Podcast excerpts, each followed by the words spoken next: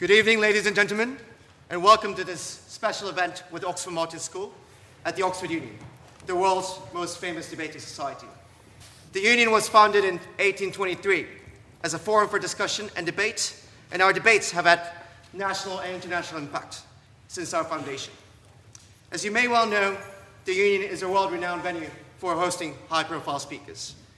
Over the years, we've been fortunate enough to have the Dalai Lama, Her Majesty the Queen, Mother Teresa, President Reagan, President Nixon, President Carter, and Michael Jackson, and numerous other significant figures. Today, our debate format is slightly modified from our traditional Oxford Union, debating style. At the start, each speaker will first deliver their eight minute speeches, and then there will be 20 minute cross examination session among our speakers. After the cross examination part of our debate, we will open the, uh, open the floor for questions from the audience. Finally, each speaker will get to make a short concluding remark at the end. As ever, tonight you will be voting with your feet. So please remember that at the end of the debate, you decide the outcome of this debate by walking out of the chamber through one of the doors there. Walk through, uh, walk through if you're in favor of the motion, walk through noes side if you're against the motion. Ladies and gentlemen, without further ado, I will introduce the motion put before the House this evening. This House believes that the current growth crisis is a result of technological stagnation in a risk of our society. And I, I now invite Professor Ian Goldin, Director of the Oxford Martin School, who will introduce the speakers and chair the ensuing debate.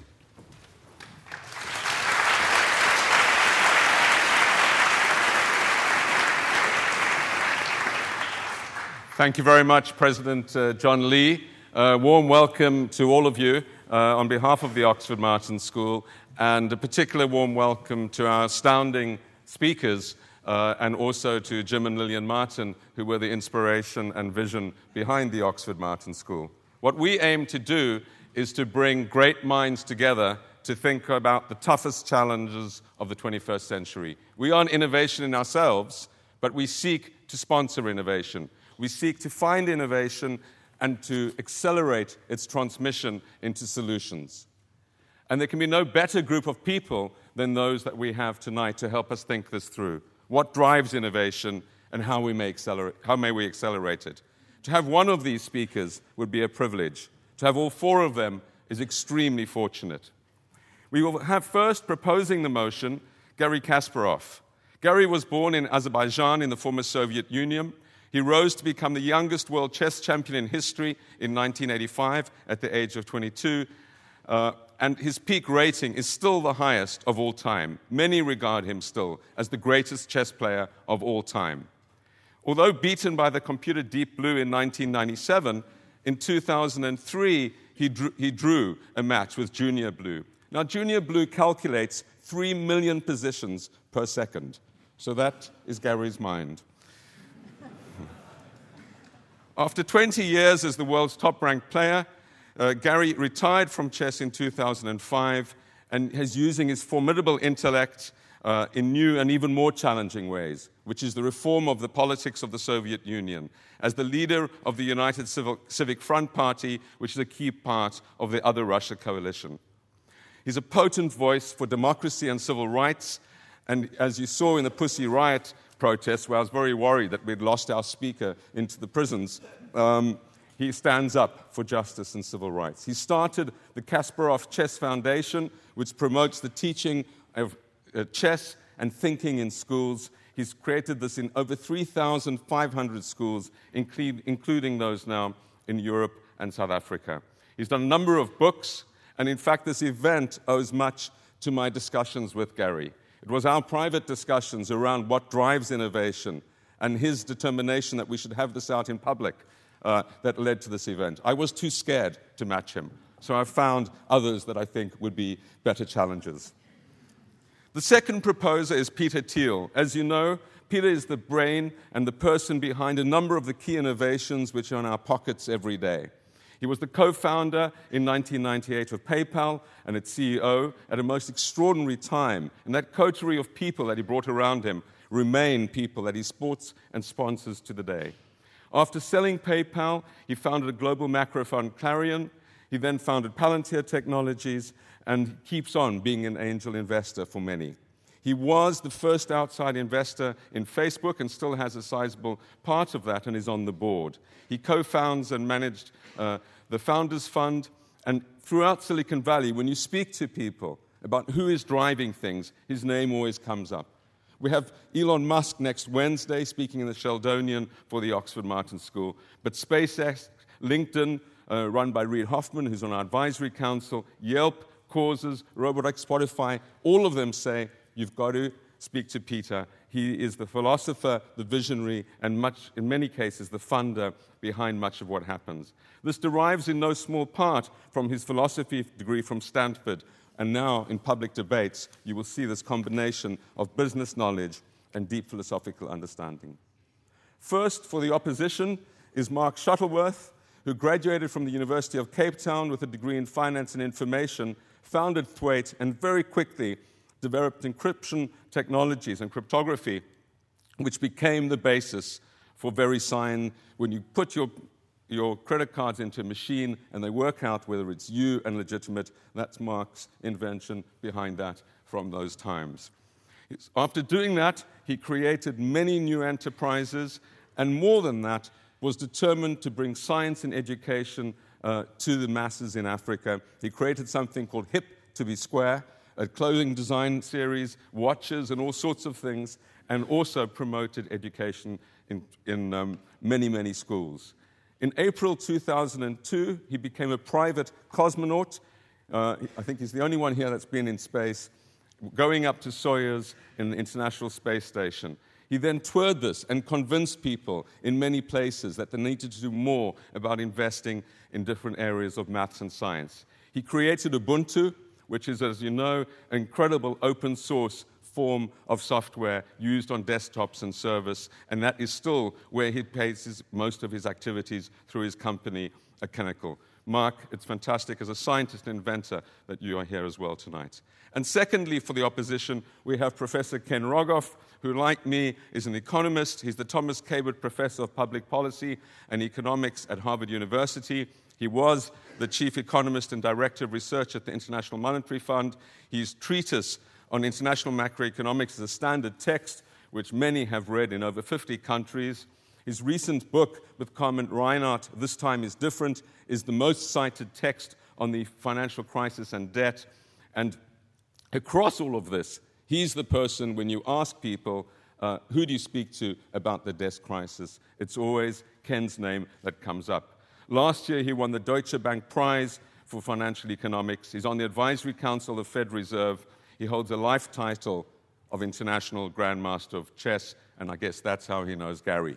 Um, so I thought he would be a much fitting match than anyone else I knew. We are privileged to have this formidable set of opponents and contestants for the debate, and I'd like to invite Garry to start by proposing the motion, which is that this House believes that the current growth crisis is a result of technological stagnation in a risk averse society. Garry, you have the floor.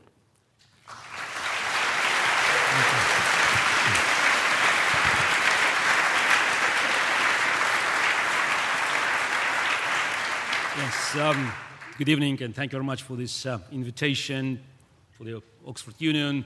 Uh, just reminded me when you mentioned Deep Blue that uh, I spoke here 15 years ago, almost exactly on the day, November 7. That was fresh after the Blue match, and it was quite a lively discussion.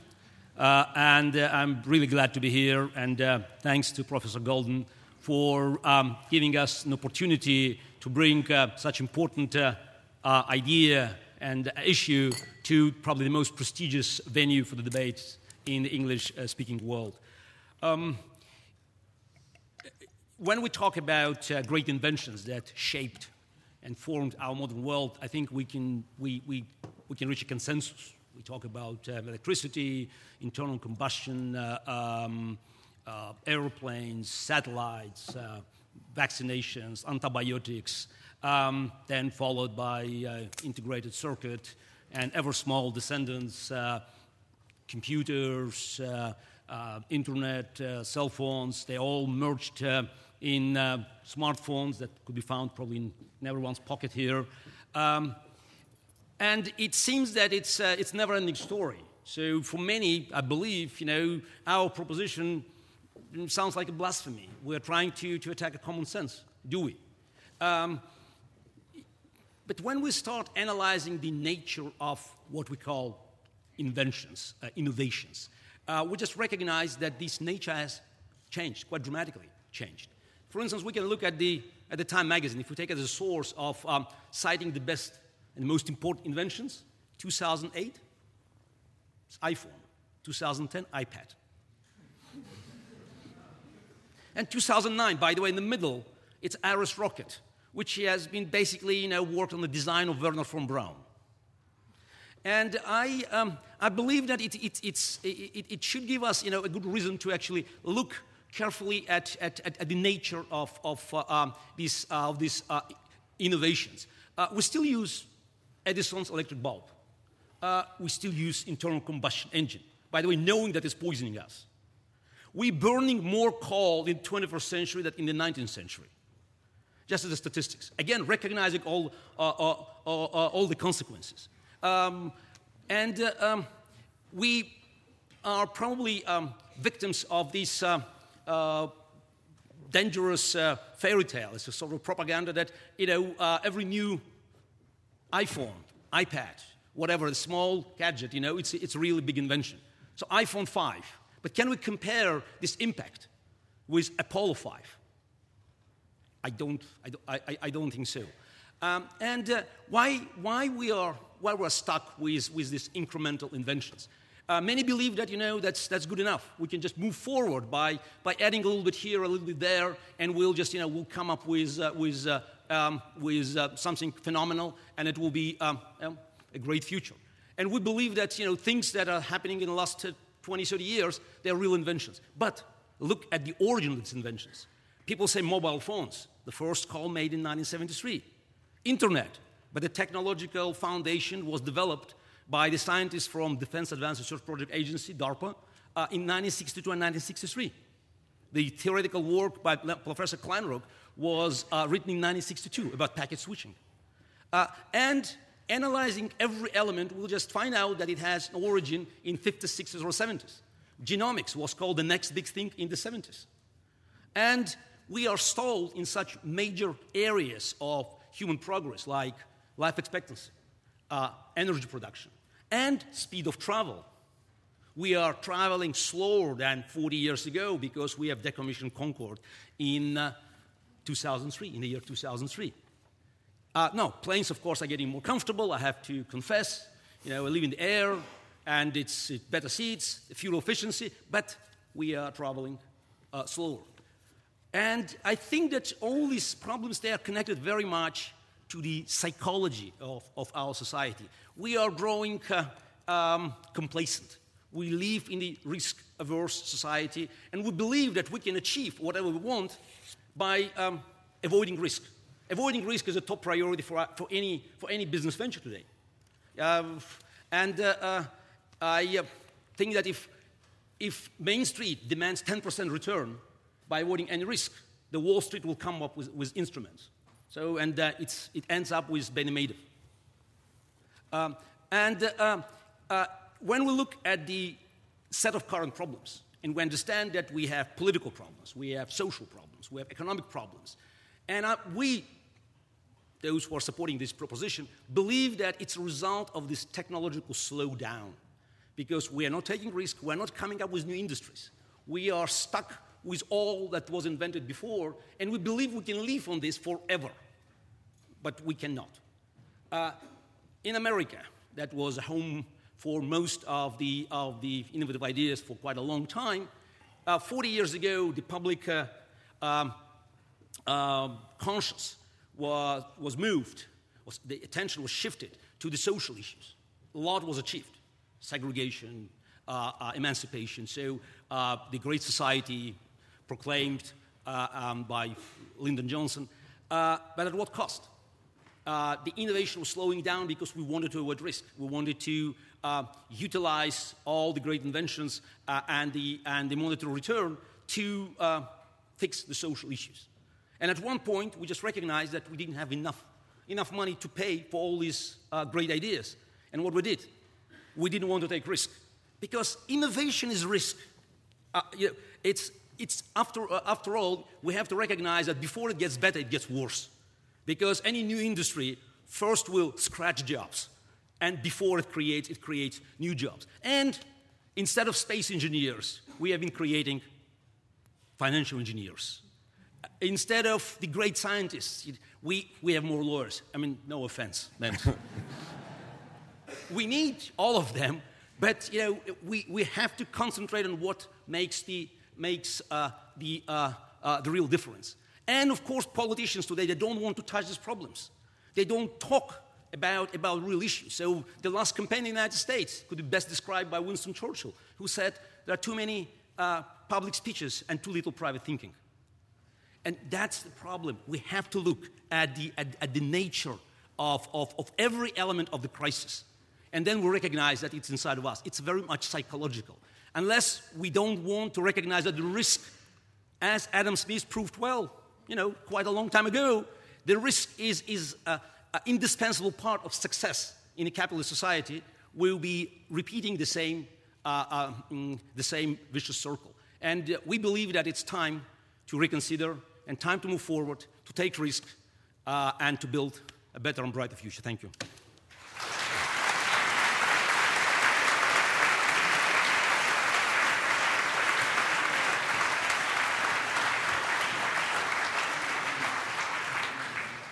Thank you very much, Garry. The first speaker against the motion, Mark Shuttleworth.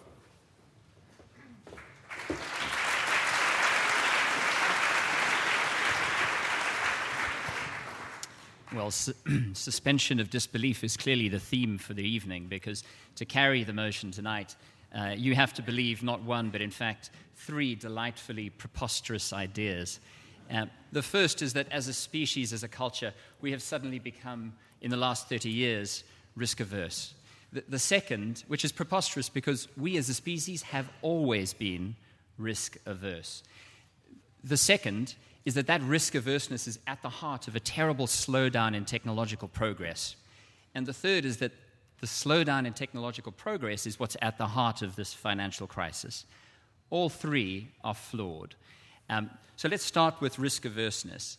Uh, our proponents point the finger at government and celebrate a golden age of investment in the 1950s and 60s when governments underwrote programs that gave us manned spaceflight and the internet. Well, governments have always been deeply risk averse, and those programs were in fact built not of Star Trek optimism to boldly go where no man had gone before, they were built out of fear. And I know because I stood on the platform that launched Sputnik and Gagarin and then climbed up a, a, a rocket that was at the time a nuclear missile. And that nuclear missile was supposed to deliver the strike that the internet was supposed to survive. So governments have always been risk averse.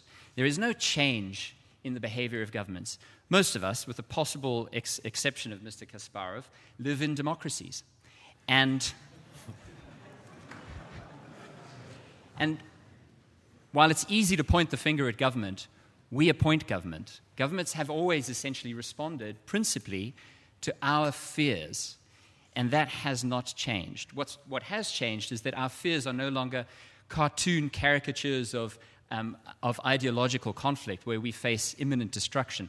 The, the, the challenges of today come from our own behavior, our own consumption, and it's much harder to get a crisp, clean government mandate for investment when, in fact, it is us that needs to change our consumption ways to face the real threats um, that we address today. Our proponents um, point the finger at companies and saying that companies have suddenly become risk averse, that companies like Apple and Google and Microsoft sit on piles of cash. That's true. But before them, AT&T and the robber barons and Alexander Bell, the great inventor, all sat on piles of cash. Companies are not innovators. Individuals are innovators. And that's the real point that if we want to drive technological change, we have to celebrate what is in fact a deeply unpopular and difficult thing to do. To be an entrepreneur, to be an inventor, to be an explorer, you actually have to be a little crazy. You have to be a bit weird. You have to be a nerd or a geek or a wacko or a radical. Those are not majority positions. They have never been majority positions. And so what we're seeing today is business as usual. It is easy to look at the headlines, to read pocket histories of the 1950s and 60s, the triumphs and the disasters, and to say, well, that was a time of clarity. Uh, today, the headlines, of course, are stuffed with uh, K Stew and R Pats uh, and celebrity nonsense. Um, but at the time, history was, was crowded with celebrity nonsense as well, and the short term issues of the day dominated the headlines as much as they do today, and inventions still happened. After the crisis, after the collapse of the internet in, in, in 2000, um, it took a long time for people to realize that it wasn't the internet that collapsed, and it wasn't entrepreneurship, and it wasn't science, and it wasn't discovery. Those, those things all kept going and will continue to flourish. It was, in fact, just um, the herd mentality of human investment. Bubble and bust are human greed and human the, the, the diff, are, are, are, consequences of the human inability to deal with decision making in the face of uncertainty. Those things haven't changed either. Today is, in fact, an extraordinary time to be a scientist, to be a researcher, to be a discoverer, to be an explorer, to be an academic. The possibilities for collaboration, for, um, uh, for the tools for research and the, and the money to underwrite those research have never been more easily accessible um, across the full spectrum of research and entrepreneurship. So, so, if ever there was a time when it was possible to go out as one of those weirdos, wackos, radicals, investors, um, it is today. And I fully believe that despite the the, the, the doom and gloom of the headlines, that there are inventions being made today that will define the, era, you know, the next decade in the same way that the internet um, and spaceflight defined what came from the 50s and 60s. Thank you. Thank you very much.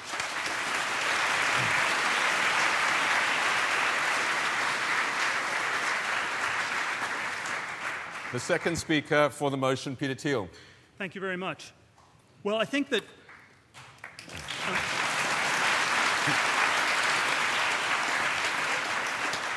I have a lot to say. Certainly, uh, I think there's a lot that has changed. Uh, and let me start by just uh, uh not, not giving you the rhetoric, just uh, some numbers. Uh, take 40 year increments 1932 to 1972, um, mean wages in the United States went up 350% after inflation. You made four and a half times as much money in 72 as you were making in 1932. 1972 to 2012, it went up 22%. Um, if we exclude the rich people who got richer and just look at median wages, they went up 0% in those 40 years.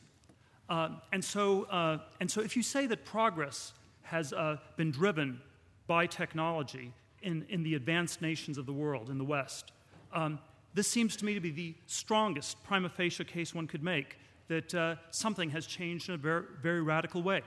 Um, Mark's uh, uh, talk here was an incredible sort of uh, blast from the past. People, um, most people in the Western world do not share his optimism. Uh, something like 75 to 80 percent of, uh, of people believe that the next generation will be less well off than the current generation.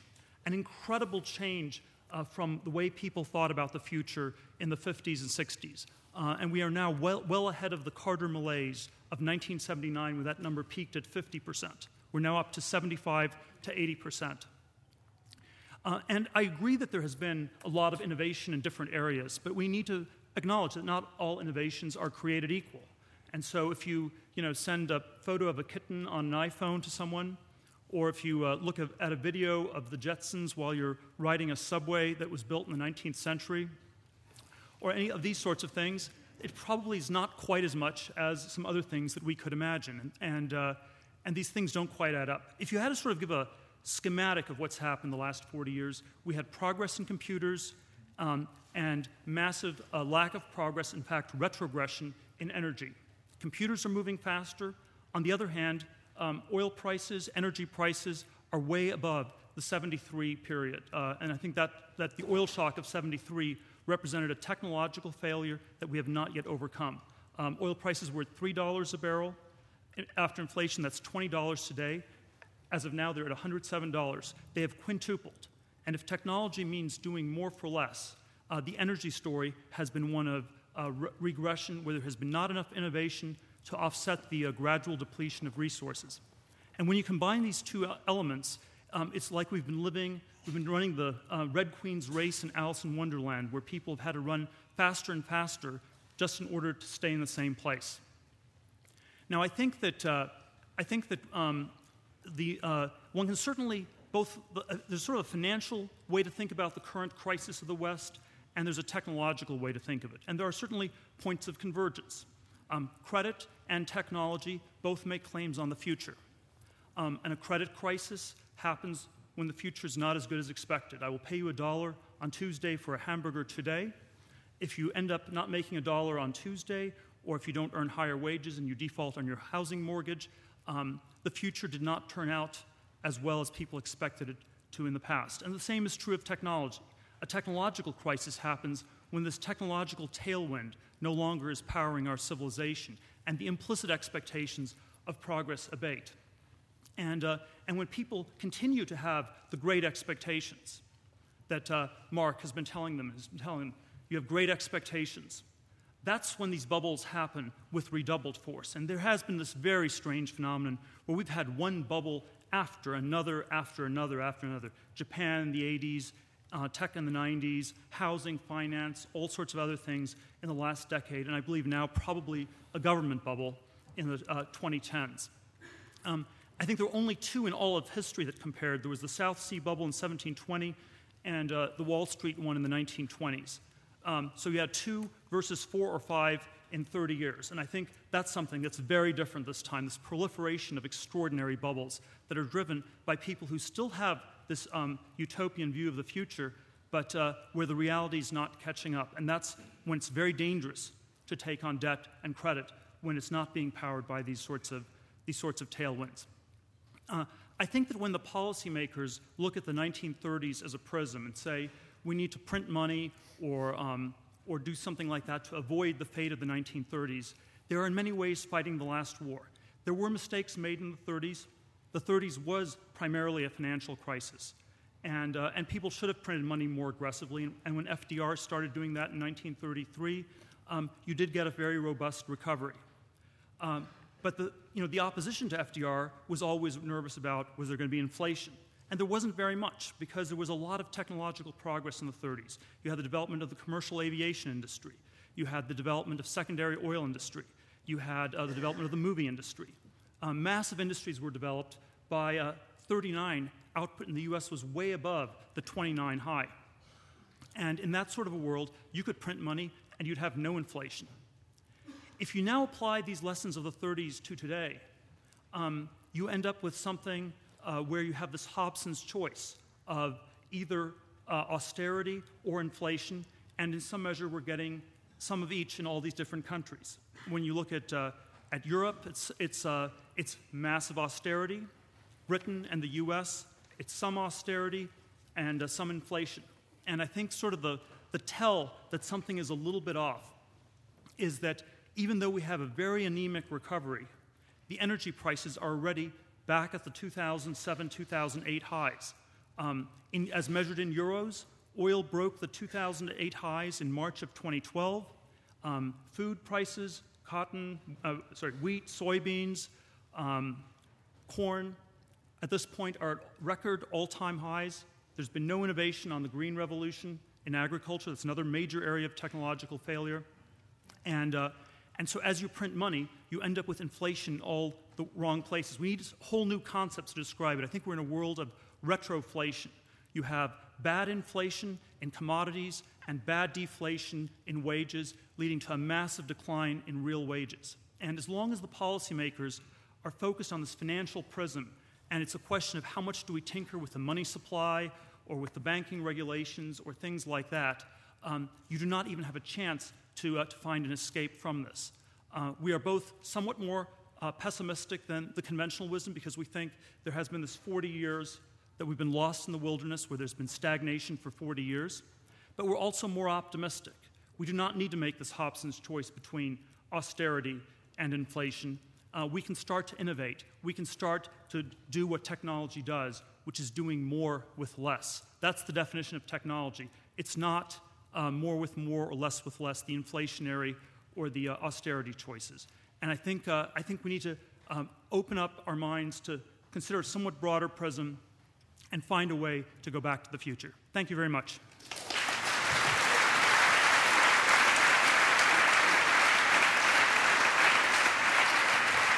I'll just introduce you. The second speaker in the opposition, Kenneth Rogoff.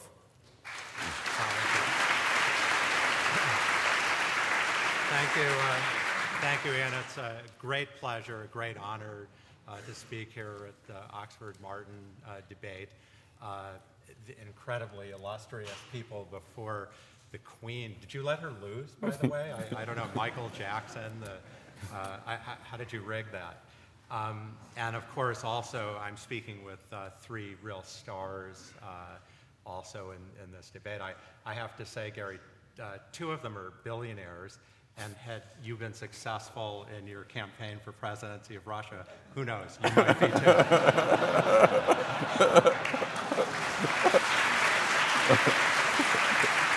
um, I, uh, I, I, I want to start out narrowly with the issue of what, if, what is happening right now. Is this secular because of uh, technological slowdown, technological decline, or is it because of a financial crisis? And uh, that certainly uh, Garry gave and, and Peter both gave much broader visions. But let me just start with that. I think we should just dismiss that out of hand. I mean, this 10 or 20 year period that the first period we've experienced, the next period, unfortunately, still to come, is a very, very uh, garden variety financial crisis. And you see it in macroeconomic markers like the run up in credit that happened before in asset prices like housing what's uh, painfully happening afterwards. It's very hard to call the timing of a crisis, but you can certainly see these imbalances. And once it happens, there are certain clear markers, and we're just driving down the tracks, as uh, Carmen Reinhart and I have shown uh, in, our, in, in, our work over the past many years. Now, um, you know, there's certainly technology is a piece of this, and that's true in other uh, crisis when in our book this time is different which is supposed to be ironic uh, we go through other periods of bursts of optimism which are often associated with technology. Sometimes i think globalization was a piece of it this time. Uh, that's not unusual and it you know the thing just builds up and it blows up. That's a piece of it. But i don't think that's the core of it. I think if you took away the credit boom it wouldn't have happened like that and parenthetically, uh, if you're talking about things like oil prices and commodity prices, well, not the whole world experienced this. The emerging markets, they're not doing as well as they were, but they're doing a lot better than we are, and that's a big driving force of that. Uh, certainly, uh, uh Mark already addressed the issue of has risk changed, have people changed. Um, I do think to some extent uh, the government is a player here. I'll come back to that. But I also think there's some corollary of the financial crisis. Uh, if you're a big business, or say a big Silicon Valley company with a lot of money like uh, Google, uh, you're not hurting for cash. You can invest in whatever you want. But little people cannot get money anywhere in the world. It's very, very hard as a small business to get money. A lot of the entrepreneurial ideas are from the ground up. They can't get cash. Of course, you see a more risk averse economy in that sense the big players are, are very uh, risk averse. Now, um, I am not, uh, there, I have colleagues who specialize in the economics of innovation. There are books on that. Uh, Peter, you may not find them that useful in your investing, I don't know. But uh, there, I have uh, Ariel Pakes, for example, as a colleague of mine, who's a great expert on this. Uh, and I won't, I'm not a scientist, I won't, you know, pretend I understand. But I mean, I think you have to be careful to distinguish between sort of the basic science and how it unfolds. For example, you can sort of joke about connectivity, but it's kind of significant. I mean, I don't know if I always like it that now my kids don't have to talk to me, they can do something else. but they may you know, think their welfare is higher because of that. I don't know. There are things like neuroscience where we just haven't scratched the surface of it. Artificial intelligence, I like to use the example of chess, where, uh, I mean, I don't have nearly the expertise of Garry, and I haven't you know, really played in 30 years. But I, I, can't even tell the difference between when a chess program's playing and a human's playing when I watch it. And for me, it passes the Turing test that it's like a conversation, a primitive form of artificial intelligence, because to me, it's like a conversation, which my wife does not appreciate, but that's how I think of it. And I think I can point to examples in nanotechnology. I walk over to MIT often, and people are just thrilled about what they're doing and uh, you know, developing new materials, uh, new ideas. Again, I won't go much into this, but I think this can unfold for a long time. Uh, it's true, they're decreasing returns. It's true. At some point, you worry about things like the environment. I mean, at, at some point, I, I ask myself, do I care how much faster we grow? I mean, you do these like calculations. If we grow at 1% a year in per capita real terms for the, you know, indefinitely, well, we'll still double every 72 years and you know go up by a factor of eight roughly every 200 years. Do i care if my great great grandchildren are eight times richer or 64 times richer? I just could care less. I care is the world stable? What kind of you know environment do they live in i'd be a little bit bothered if they got 8% richer and everybody else got 64% richer and that was uh, awkward politically and militarily i think those consequences are certainly something that's significant but I think it's reasonable from society's point of view to sort of regroup after this period and you know, have other priorities like the environment. And lastly, I do think government policy plays an important role, certainly in research and development. Now, truth in advertising, I teach at a university. We get a lot of government money, so okay, I said it. But I do think basic science has a role to play there's this very long term vision where you don't know what you're doing or why you're doing it, and yet people find a use 50 years later, 100 years later, that's very hard for the private sector to duplicate. And this retrenchment, I see it very strongly in the United States with, say, the weaker funding over many periods of the National Science Foundation and related activities. I think that's very problematic, especially because, as Garry and Peter point out, things like the Defense Department, uh, things like Bell Labs don't exist or have pulled back tremendously from where they were, and that's very, very problematic. But there are other things. For example, monopoly policy. Monopolies are generally not great for innovation, and when you We've changed uh, patent policies. You can hold on to a patent longer. This is not a good thing, especially in the life sciences. We're you know, not seeing, as Mark said, big innovations from big companies. And lastly, I think if you had tax policy make more sense, be simpler, like a flat tax, you would get around a lot of things that I think uh, block innovation. So, you know, in, in sum, I, I, do think it's important to sort of, you know, have a spirit of the future and to look, look forward. And I, I certainly want uh, my children and grandchildren to have a better life than I do, at least a little bit. I don't know if I want them to go into space, Mark. I mean, if we didn't figure out how to make that cheap, that's okay with me. Uh, but I, I, don't necessarily see this as a big obstacle at the moment. I think it's the financial crisis. Thank you.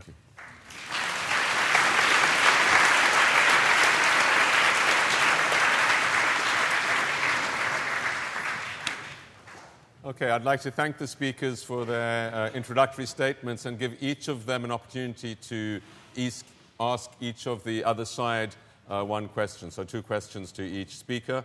And uh, we can either start with Garry or Peter, whoever would like to start.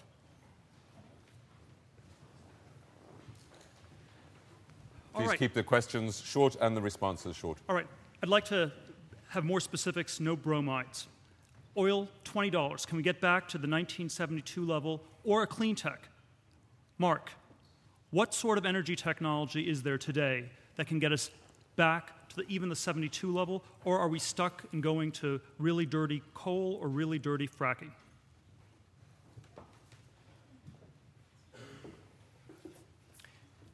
I don't care about the price of oil.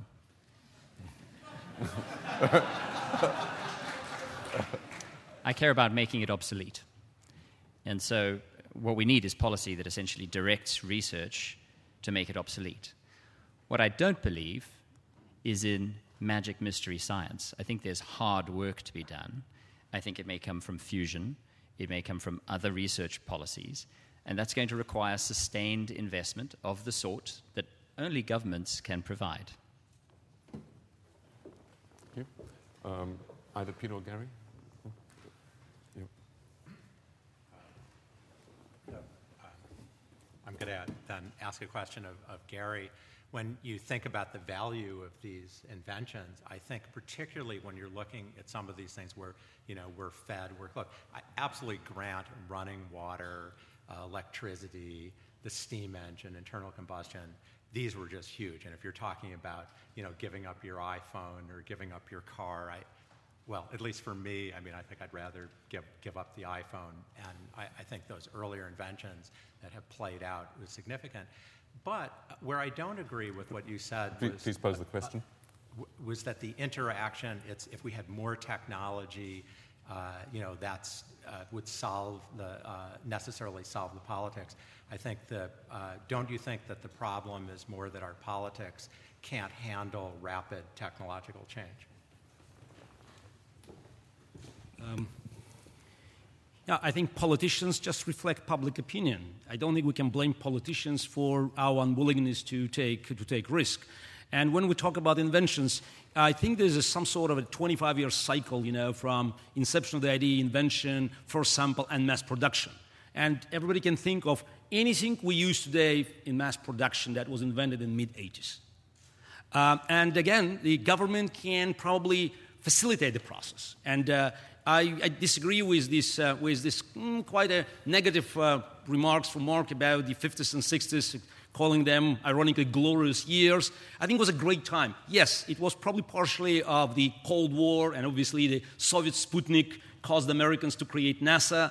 But you know, the returns were much greater.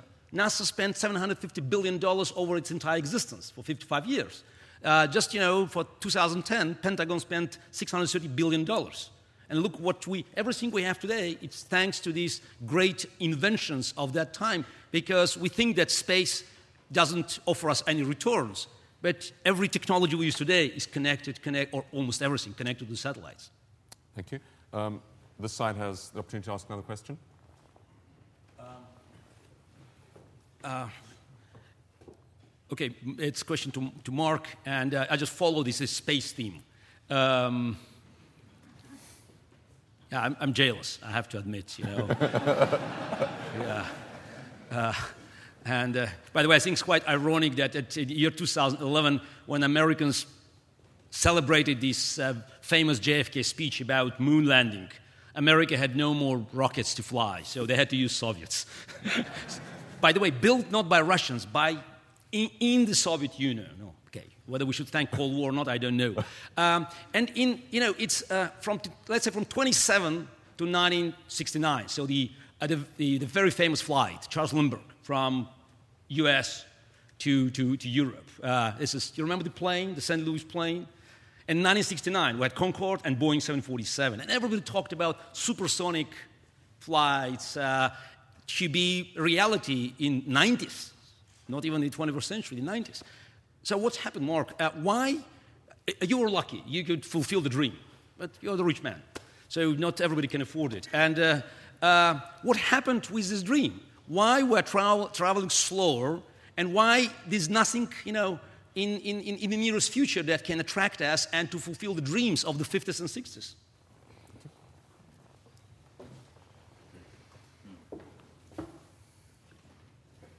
There is a curious thing about wealth that it is a, um, a sneak preview of the future for everybody else. You know, a king in the 14th century could probably travel quite quickly from Oxford to London, uh, and today all of us can. Um, and so, in a sense, um, wealth gives those of us who are lucky enough uh, to stumble into it um, a taste of what, what the future holds for everybody else. Ten years ago, for me, that was free phone calls. I, I went to Russia, which was an incredible experience, and and essentially, for me, phone calls were free. It gave me the ability to go very far away and stay in touch. But today, for all of you, essentially, phone calls are free. Um, I simply think that we should not underestimate the pace of change today just because it doesn't come with um, dramatic changes. Just because what, what Peter you know, saw growing up the Flintstones in their hover car and immortal aliens you know, chasing around the stars, just because that isn't our reality today, doesn't mean that we don't have an extraordinary pace of change, and certainly doesn't mean that the pace of technology change has anything to do with the financial challenges that we face economically globally today. Okay. Thank you. Um, this side has the chance. Mark, you pass? You pass on for both of them? Any more questions from this side? Sure. I'll ask one more question. I, um, I'm, you know, I'm, I'm really stuck by, struck by the complacency that, uh, that everything is continuing as before and nothing is different. And, you know, I think the, these crises were created by expectations of progress. The credit was lent because people thought the future would be better and a better future could pay off the debts of the past. Um, you know, uh, either one of you can answer this question, but it's, uh, it's really uh, why have wages not gone up in 40 years when they w- went up 350% in the 40 years before that? Isn't, isn't that evidence that there has been a real change, a real deceleration of sorts?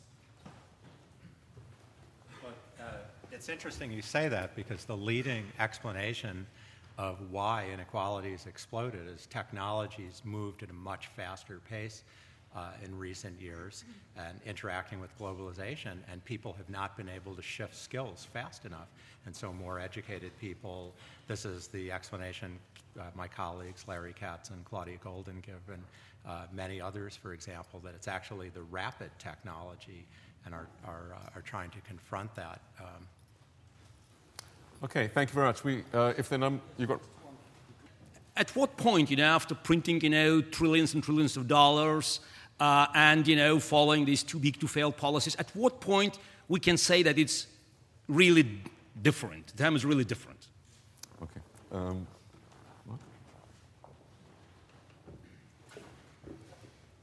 I'm sure all of you have done that experiment where you grow a crystal uh, and you learn that if you grow a crystal too quickly, it's very weak, it's not strong, it's not robust. I would say that a lot of the investment, a lot of the spending that you're describing, um, was trying to grow a crystal too quickly. It's trying to live up to false promises. It was creating growth which was fake. Our problem today is not today's growth, and it's not the prospect of anemic growth in the future. It's that some of the past growth that we measured was fake it was flawed, and worse, it was funded by debt. So there lie the roots of the financial crisis today that progress takes time. You asked how wages have not grown in 40 years. I would ask, in which part of the world are you measuring? Perhaps in the US, we haven't seen wage growth. But I come from Africa, and I see extraordinary growth and extraordinary optimism. Those of us here from Asia and China would say the last 40 years have seen extraordinary growth. And so when we just step back and ask the question, what does it take to create sustainable growth? One of the things it takes is time. Okay, uh, if there are no more questions from this side, I think we've uh, exhausted the questions.